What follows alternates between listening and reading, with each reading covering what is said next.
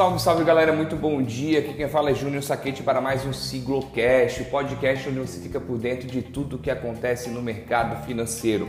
Vamos para o nosso Morning Call, hoje, quarta-feira, dia 2 de dezembro de 2020. Vamos começar, como sempre, falando um pouquinho de ontem. Ontem, Bovespa teve forte alto de 2,3. Fechamos ali com 111.399,91 pontos. 111.400 praticamente. Seguimos uma tendência da, das bolsas globais também tiveram forte alta ontem. Para ter ideia, Nasdaq e S&P 500 bateram sua máxima histórica. Já o dólar caiu fortemente 2,22%, ficou cotado a R$ 5,22. Hoje, os mercados amanhecem cautelosos, bem possível uma realização de lucro aí depois da forte alta de ontem em todas as bolsas globais. Mas temos algum, alguns fatores que influenciam para essa questão da, dessa cautela dos investidores. Tem ideia aqui, ó. Eurostock está caindo 0,30, Londres sobe 0,38, é, Alemanha cai 0,3, futuros americanos aí está caindo a média de 0,25 cada um. Nós vamos falar dos fatores que podem influenciar nessa cautela dos investidores hoje. Temos na, a notícia do Brexit, lembrando que Brexit é a saída do Reino Unido da União Europeia, a separação que eles querem fazer pode ser que haja um Brexit sem acordo. Então isso realmente dá uma, dá uma, dá uma pesada dá um, deixa o pessoal um pouco mais cauteloso, lembrando que o final do mês é o prazo e possivelmente até lá, se não melhorar os ânimos ali, vai, vai encerrar o Brexit sem nenhum acordo. Um divórcio aí litigioso, vamos dizer assim. Traz também uma cautela para o mercado hoje. A presidente Joe, Joe Biden até saiu no The New York Times agora pela manhã disse que ele não pretende, por enquanto, reduzir os impostos da China. Então isso traz uma, um certo receio, certa cautela, até porque ele tinha o Xi Jinping esses dias parabenizou, disse que vão fazer um acordo ali entre a primeira e a segunda maior economia do mundo, blá, blá, mas beleza. Isso é, é por enquanto, acho que ele vai voltar atrás, também não é nada muito importante o Trump proibir as coisas, colocava lista negra, então o que, que é um imposto perto de tudo que o Trump falou para a China? Né? Então é praticamente nada. E também saiu o estoque do petróleo. É, aumentou o estoque do petróleo dos Estados Unidos e fez a commodity cair pelo terceiro dia seguido.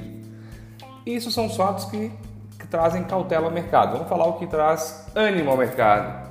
Reino Unido aprovou a vacinação em massa da população. Isso mesmo, vai começar a vacinação. Graças a Deus. A profilaxia escolhida pelo Reino Unido foi a Pfizer e semana que vem já vão começar a vacinação em massa da população. Lembrando que o Reino Unido estava em lockdown, tem bastante casos crescendo bastante lá, tem bastante casos crescendo bastante, né? Está crescendo bastante os casos de coronavírus por lá. E ele deu esse start na vacinação. Vamos ver se os Estados Unidos vai ser a próxima que o FDA vai ver se aprova essa, também a vacinação em massa dos Estados Unidos, que está batendo recorde diariamente, recorde atrás de recorde. Não é essa bolsa que bate recorde, bate recorde também o número de casos e mortes por coronavírus, infelizmente. Também traz um otimismo no mercado e, e evita uma queda um pouquinho mais drástica hoje, a retomada do pacote de negociações nos Estados Unidos.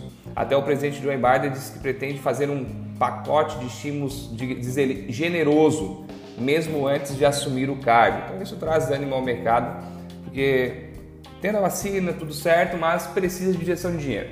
No momento é o que vai fazer a economia começar a o, o trem começar a sair do lugar e devagarinho a locomotiva seguir um voltar a como era antes pré-pandemia.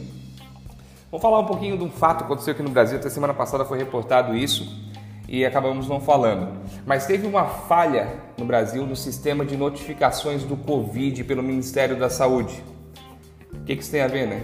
Não influencia na bolsa, mas é uma questão de, de falha mesmo.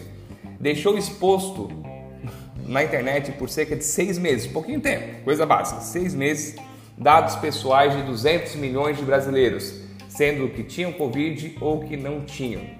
E depois o Trump lá está dizendo que acusava a China de de investiga de, de se filtrar para buscar informações dos americanos. Aqui o próprio Ministério da Saúde divulga para todo mundo, não tem essa. Não precisa outro país vir, vir, vir, pegar. A gente divulga normalmente.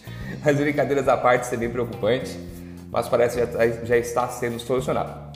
Mercado asiático fechou misto hoje depois que a Xiaomi, a segunda maior fabricante de smartphone da China, caiu fortemente as ações depois de ter bastante vendas do ativo. Com isso, Xangai caiu praticamente nada, 0,07, Tóquio subiu 0,05, chove não molha ali os dois. Hong Kong caiu 0,13 e Coreia do Sul se destacou e subiu 1,58. Pessoal, por hoje é só. Aguardo vocês no nosso call de fechamento. Não esquecendo, siga nossas redes sociais, tanto no YouTube quanto na, no Instagram, arroba Siglo Investimentos. Um forte abraço e até o final de tarde.